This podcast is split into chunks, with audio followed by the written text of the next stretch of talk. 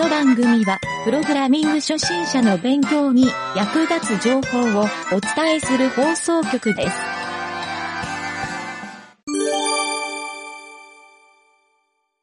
深掘り技術のコーナー。はい、どうも。いつでもどこでもエンジニアのゆげたです。えー IT が分かりにくい人に聞いてもらいたい深掘り技術のコーナー。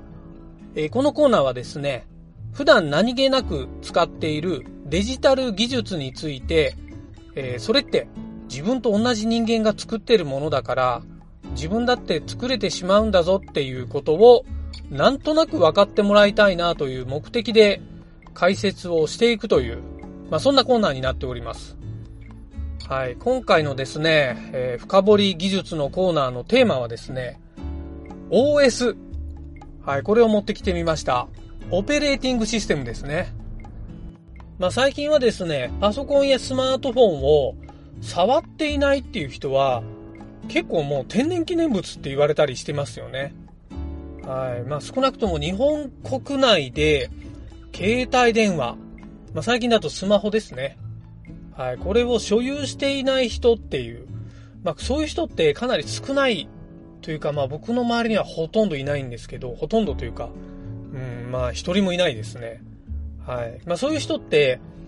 結構生活するのが不便なんじゃないかなっていう風にもちょっと思ってしまうんですけど、まあなんとなくですね、携帯を持ってない人、あの、いわゆるちょっと属世間を離れてるような、そういう思考で生活をしてる人が多いんじゃないかなと。はい。なので、えーきっとですね、頭の中の思考は、えー無人島にいるような、はい。無人島にいても生活ができるっていうような、まあ意外とサバイバルな人が多いんじゃないかなって勝手に想像してますが、えーまあそういうですね、デジタル機器、はい、ここに必ずと言っていいほど付き物の今回のテーマであるオペレーティングシステム、はい、これについて深掘りしたいんですが、この OS、聞いたことある人もいると思うんですが、よく知らないという人もいると思うんですけど、まあ名前だけは聞いたことあるっていう人も多いんじゃないですかね、OS。はい。ちょっと全くわからないっていう人のために言っておくと、えっ、とですね、OS は、あの、いわゆる Windows とか Mac。はい。この辺のことを OS って言います。はい。みんなが普段使ってる Windows パソコンとか Mac のパソコン。はい。これのですね、基盤になっているオペレーティングシステムという、まあ、その部分を OS っていうふうに言います。はい。コンピューターのちょっと基本の部分、基礎になってる部分だっていうふうに理解している人も多いと思うんですけど、あの、このオペレーティングシステムもちろんスマートフォンにも入っていて、あの iPhone 使ってる人であれば iOS。はい。Android を使ってる人は AndroidOS。はい。で、インターネットの開発とかをやる人は、えーもちろん知ってると思うんですけど、LinuxOS っていうサーバーの OS もありますし、まあ世界で一番古いって言われてる OS、これが Unix っていう OS があるんですけど、これは結構ですね、メインフレームとか、汎用機とか、えーそういった、なんて言うんでしょうね、業務用機器、業務用パソコンで、えー使われている、もうかなり古い時代からあった OS。えーじゃあそもそも、この OS、これってなんで必要なのかっていう。まあこれがですね、僕すごいパソコンを触り始めた時に、まあ不思議だったんですよね。なんでこの OS がいるのか。コンピューターで、そのアプリケーションが単体で動くんだったら、別に OS なんかいらないのになと。はい。昔のパソコンはですね、よく OS がクラッシュしましたっていうこと多いんですよ。Windows だと、えー有名なのが、あの、青い画面になるやつですね。ブルースクリーンって言われてる OS が落ちた状態。まあ、OS がこう、不具合でダウンしてしまったような、まあそういう状態のことをブルースクリーンになるように設計されているんですけど、あのブルースクリーンになるぐらいだったら、もう OS なんか使わずに、もうそのまま使ってるアプリケーションだけ立ち上がってくれればいいのにっていう風に、パソコンを使い始めた当初は思ってたんですよね。はい。まあそうするとですね、Mac や Windows みたいに複数ある OS、これをですね、どれがいいかって選ぶ必要もないじゃないですか。まあそうなんですけど、実はその、いろいろですね、この OS について理解をしていくと、こういった複数ある OS、まあこれのどれがいいかとか、まあそういう議論ももちろんあるんですけど、えー、まあそもそもこの OS ってなんで必要かっていう、この存在意義ですね。はい。これを考えると、いろいろですね、パソコンとかデジタル機器に対して、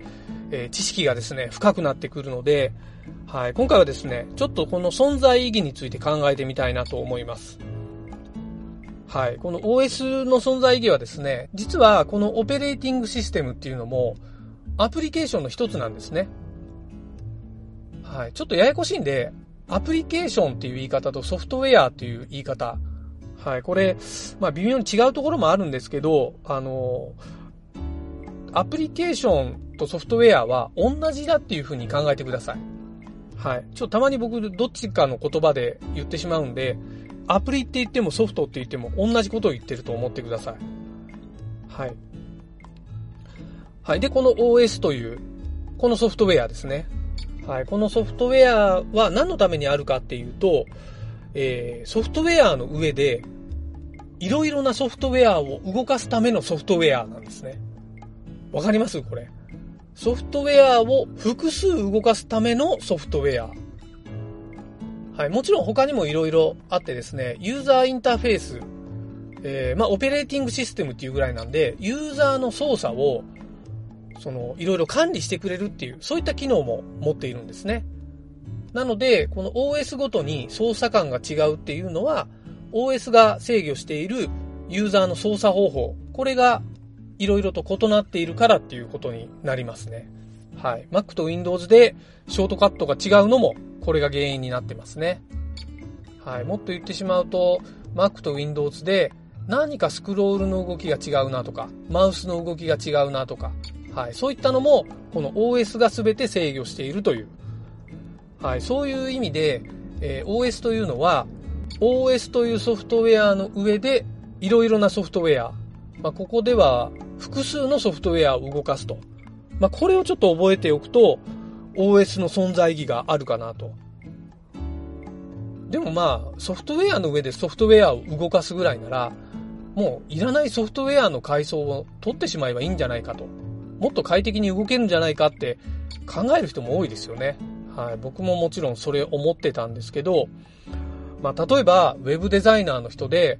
最近あの、メモリーをいろいろ使うアプリケーション多いですよね。メモリーたくさん載せても足りませんみたいに出ちゃう。はい、そういう時代になってきてるんですけど、例えば、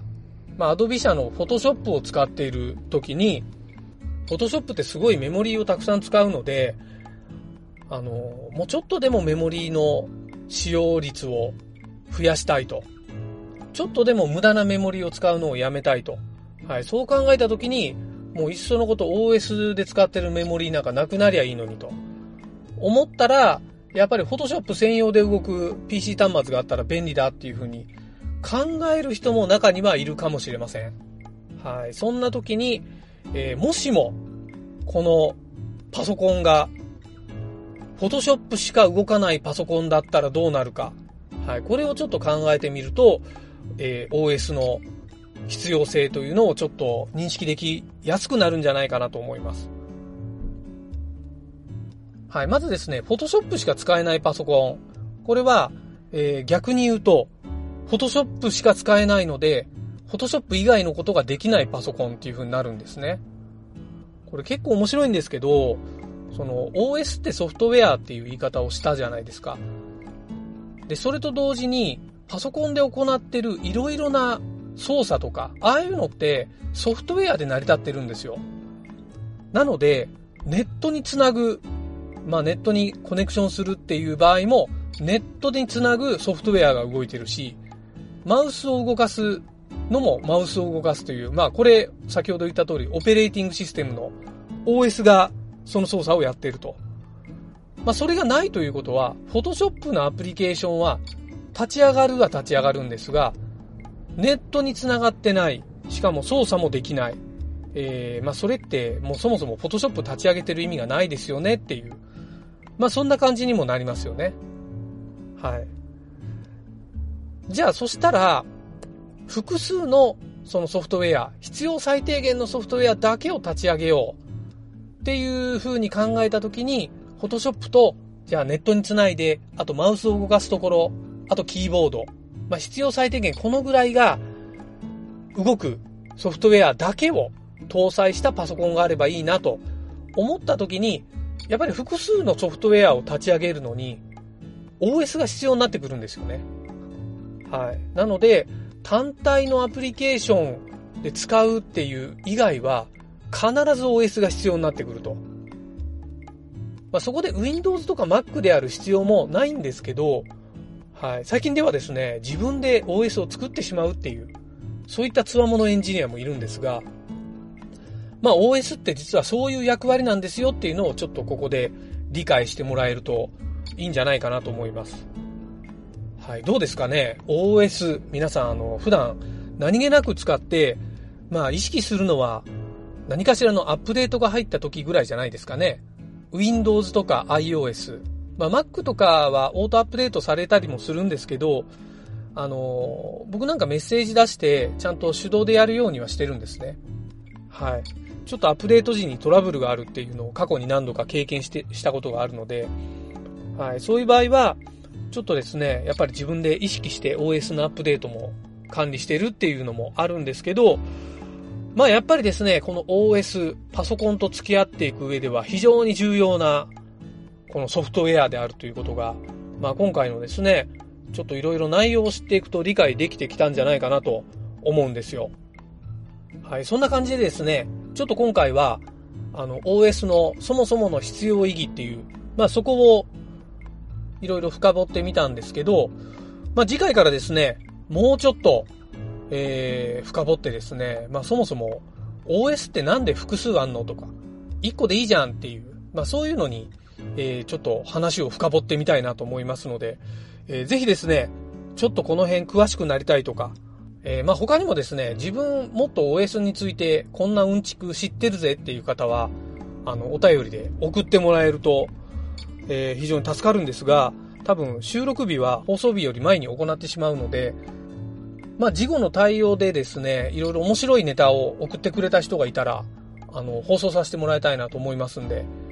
あの、うんちく大好きゆげた宛てに、どんどん送ってくださいませ。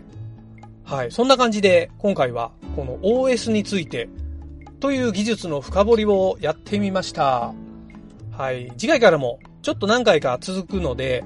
えー、OS について詳しくなりたい人は、ぜひ聞いていろんなことを学習してみてください。という感じで次回もお楽しみに。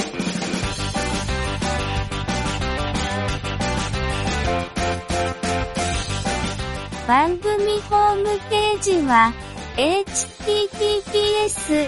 コロンスラッシュスラッシュミントドットマークスラッシュラジオです。次回もまた聞いてくださいね。